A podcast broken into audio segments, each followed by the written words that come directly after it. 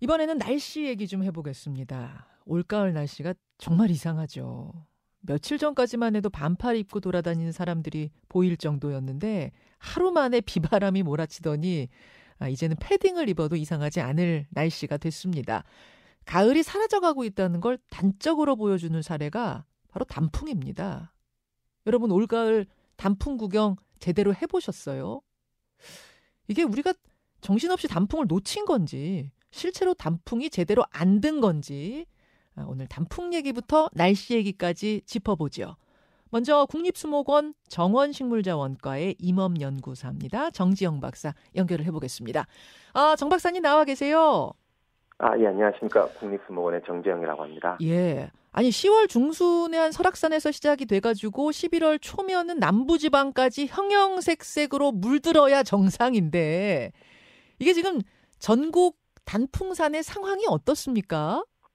말씀하신 것처럼 10월 중순에는 이제 설악산을 기준으로 해서 우리나라 첫 단풍이 들게 되고요. 네. 이제 11월 초순 또는 이제 중순까지 이제 남해안 지역 한라산까지 이제 단풍이 들게 되는데요. 뭐 잘 아시겠지만은 최근에 온 급격한 기온 하강을 인해서 예. 뭐 설악산 같은 경우에는 상고대도 생기게 되어서 이제 어떻게 보면 우리 단풍 명소인 설악산 같은 경우에는 이제 단풍 구경하기가 좀 어렵다고 할 수 있고요. 음. 그리고 수도권 같은 경우에는 일부 단풍이 남아 있기는 하지만은 이런 단풍 하면 생각하는 이제 뚜렷한 그 붉은색의 단풍을 음. 보기는 좀 힘들 것 같습니다. 하지만 어. 다만 이제 남해안 지역 같은 경우에는 예. 내장산이라든지 이쪽 남쪽 지역 같은 경우는 일부 이제 단풍이 남아 있기는 하지만은 음. 이런 기온이 상승과 하강을 반복하다 보니까 평년에 비해 뚜렷한 단풍을 관찰하기가 조금 어려운 상황인 것 같습니다. 음, 그러니까 설악산도 지금 제대로 단풍이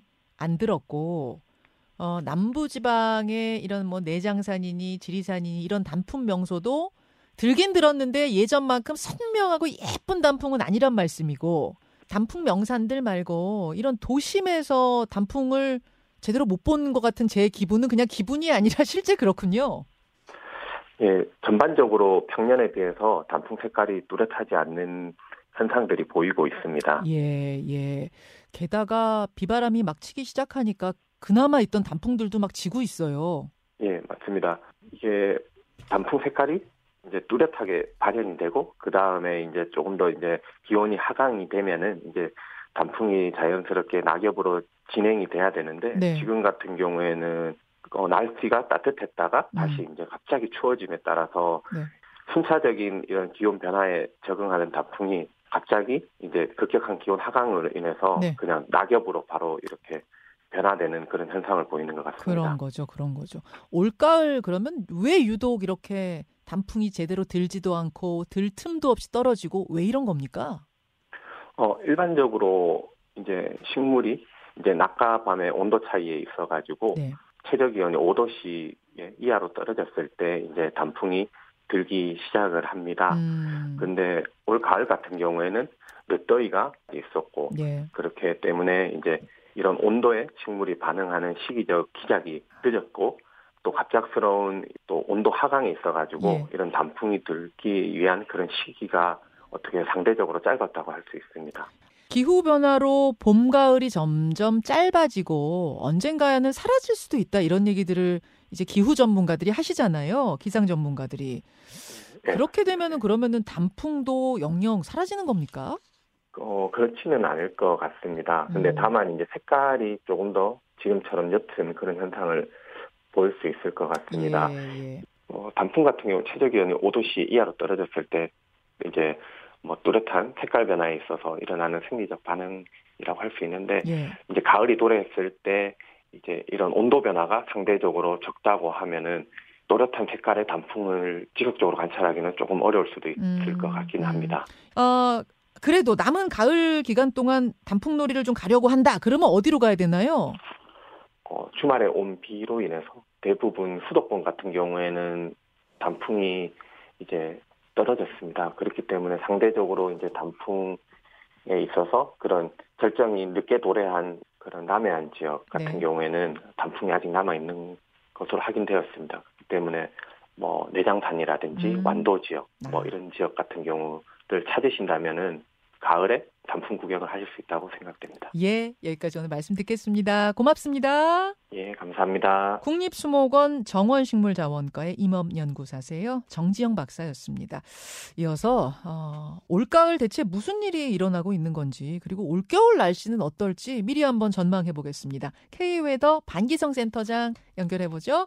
어, 센터장님 나와 계세요. 네, 안녕하세요. 아니, 오늘 입동이지 않습니까? 네네. 예. 오늘은 이제 패딩 입는 게 뭐 그럴 수 있어요. 문제는 지난주까지 반팔을 입다가 반팔 반바지를 입다가 갑자기 패딩을 입는 이 희한한 날씨. 이거 뭡니까, 센터장님? 자, 오늘 아침에 올가을 들어 어쨌든 기온이 가장 낮았습니다. 예. 어, 오늘 아침 뭐 대관령이 영하 4.7도, 그다음에 경기 북부 동부, 강원 영서, 충북 북부, 경북 북부 지방은 영하로 떨어진 곳이 많은데요. 네. 서울도 1.7도죠. 평년 기온보다 4도 나온 4도 낮은 추운 날씨였는데요. 음. 자, 이렇게 이제 갑자기 기온이 뚝 떨어진 것은 몽골에서 발달한 시베리아 고기압이 우리나라로 강하게 확장해 왔기 때문입니다.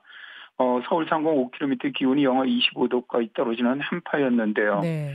그런데 이제 이번에 특히 더 춥다고 느낀 거는요. 네. 기압골이 영향을 주기 전 5일까지죠. 11월 1일부터 5일까지 기온이 이례적으로 높은 더운 날씨를 보였거든요. 맞아요. 그러다가 10도에서 15도 이상 기온이 뚝 떨어지다 보니까 네. 체감적으로 더 크게 추위를 느끼게 된 것이 아니냐 그렇게 음. 봅니다. 예, 그러니까 지금 뭐 11월 오늘이 며칠입니까? 오, 오늘 날씨 입동 11월 8일에 이 정도 날씨면은 예년 수준 그냥 정상적인 건데 문제는 그 전에 너무나 비정상적으로 따뜻했단 거잖아요, 센터장님. 네네. 예, 그 이유는 뭐였어요? 어 일단 뭐 이번 기업골이 그 홍가하고 추워지기 전까지 우리나라는 그 남쪽 고기압의 영향을 받고 있었습니다. 그래서 굉장히 그 따뜻한 남풍 계열의 바람이 유입됐거든요. 네.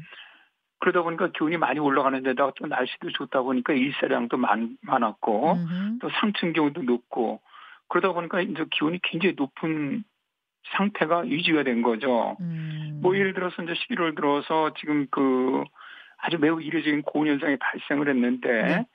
어, 11월 2일 같은 경우는 네. 기상청 공식 관측소 이제 97곳 가운데 66곳이 네. 11월에 최고 기온을 기록을 했습니다. 음.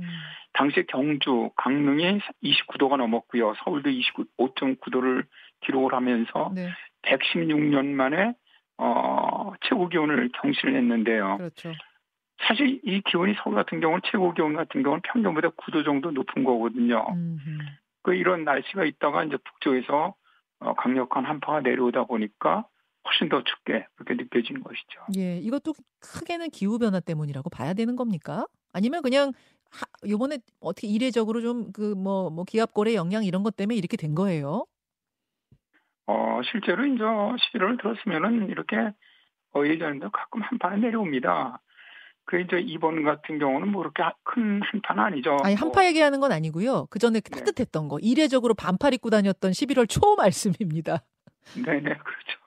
네. 그 그게 사실은 굉장히 이례적인 고온 현상으로 봐야 되겠죠. 네. 아무래도 어 올해 뭐 전 세계적으로 이제 고온 현상이 많이 발생을 하고 있는데 올해는 9월도 우리나라가 지금까지 기상관 측사상 가장 더운 달이었고 맞아요. 10월에도 보면 서울이 평년 기온보다 0.8도가 높은 더위가 지속됐었고 음. 또 11월에도 이런 더위가 이어지고 있는데 음.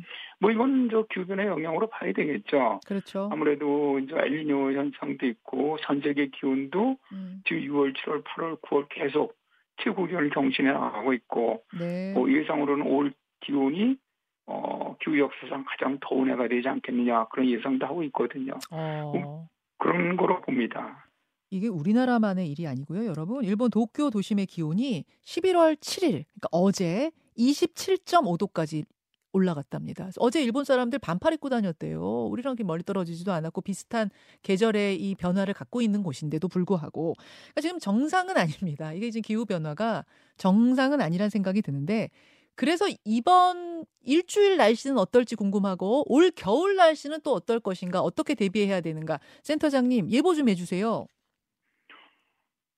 어, 일단 이번 주일은 저 오늘이 가장 추웠는데 올가을 들어. 네. 뭐 이번 주는 이제 맛보기고요. 음. 이제 이번 주말부터는 더 추워집니다. 어. 어, 이제 금요일 날 계약골 통과한 후에 토요일서부터 다음 주 월요일까지는 서울도 영하권으로 떨어집니다. 아, 토, 일, 월, 주말부터 화. 월요일까지 영하권이에요? 수도권도? 네, 네. 토, 일, 월, 화까지는 거의 영도 이하로 떨어질 거로 보고 있습니다. 예. 그러니까 뭐 굉장히 기온이 그러니까 이번 같은 경우는 어제가 4도, 서울이 오늘이 2도인데 음. 이거보다도 거의 2도에서 4도 이상 또 다시 더 떨어진다는 것이죠. 예. 그래서 좀 추위가 좀 있겠고요. 이번 추위는 좀 길 걸로 봐요. 네네. 어 오늘 같은 추위는 이틀 정도 지속됐는데 다음 주 추위는 한 6일 정도 음. 지속되는 것으로 보고 있고 다만 좀 안심되는 거는 저 수능일이 다음 주 목요일입니다. 아, 예, 그러네요. 근데 이제 목요일은 취는 없, 없을 거로 보이니까 그러니까 수능 한 판은 없이 평경경과 비슷하지 않겠나 일단 그렇게 예상을 하고 있고요. 올겨울 날씨는요? 올겨울이 이제 올해가 지금 엘리뇨입니다. 네. 엘리뇨에는 대체는 초겨울은 따뜻하고 겨울 전체로 춥지 않은 그런 날씨를 보이는데요. 음. 올해는 엘리뇨 외에도 인도에서 서쪽은 해수 온도가 매우 높고 동쪽 바다는 해수 온도가 낮은 쌍극자 현상이 발생을 했어요. 예. 이 경우 일본 동쪽의 고기압이 발달하면서 우리나라는 평년보다 기온이 높을 가능성이 좀 많습니다. 음. 자, 그러나 이제 북극 해등이 평년보다 많이 녹아서 급격한 북극 한파가 한 두어 차례 정도 내려올 것으로 보이는데요. 네. 그러니까 전체적으로 겨울 평균 기온은 뭐 비슷하거나 약간 높을지 몰라도 음. 그러니까 이런 한파가 내려올 땐 매우 추운 그런 겨울이 발생할 가능성이 있다는 아, 것이죠. 전체적으로는 평년보다 기온이 높은 비교적 따뜻한 겨울인데 한 몇 차례 정도 아주 추운 한파가 온다. 눈 뭐 눈이 유, 유난히 많은 겨울, 뭐 눈이 유난히 적은 겨울 이런 게 있는데 이번엔 어떻습니까? 일단 평년보다 기온이 높을 경우에는 어, 내륙 지역은 평년보다 눈은 더 많이 내립니다. 많이 내리는군요. 그리고 이제 평년보다 추울 경우에는 어, 이런 지형성 영향받는 서해안이나 제주 쪽에 폭설이 내리는데 음. 올해 같은 경우는 제가 앞에서 말씀드렸지만은 북극해이 많이 높게 되면 제트기류가 많이 사용하게 되지 않습니까? 예, 예. 사용해서 우리나라 쪽 한기가 내려올 때는 예. 지형성 영향받는 뭐 예를 들어서 어, 서해안이라든가 동해안, 제주 이런 쪽은 많은 폭설이 내릴 가능성이 높고 아. 또다시 우리나라 쪽 사용한 뜨거운 공기가 올라오는 쪽이 형성될 때는 오히려 남쪽 기압골 영향을 받으면서 어, 비나 눈이 많이 내릴 가능성도 음, 있습니다. 그래서 알겠습니다. 올해는 어, 강수량도 겨울 강수량이 평년보다 좀 다소 많지 않겠나 음, 그렇게 봅니다. 비도 많고 눈도 많은 겨울이 될 가능성이 크다는 예측까지 해주셨습니다. 반세터장님 고맙습니다. 네, 감사합니다. 김현정의 뉴스쇼는 시청자 여러분의 참여를 기다립니다. 구독과 좋아요, 댓글 잊지 않으셨죠? 알림 설정을 해두시면 평일 아침 7시 20분 실시간 라이브도 참여하실 수 있습니다.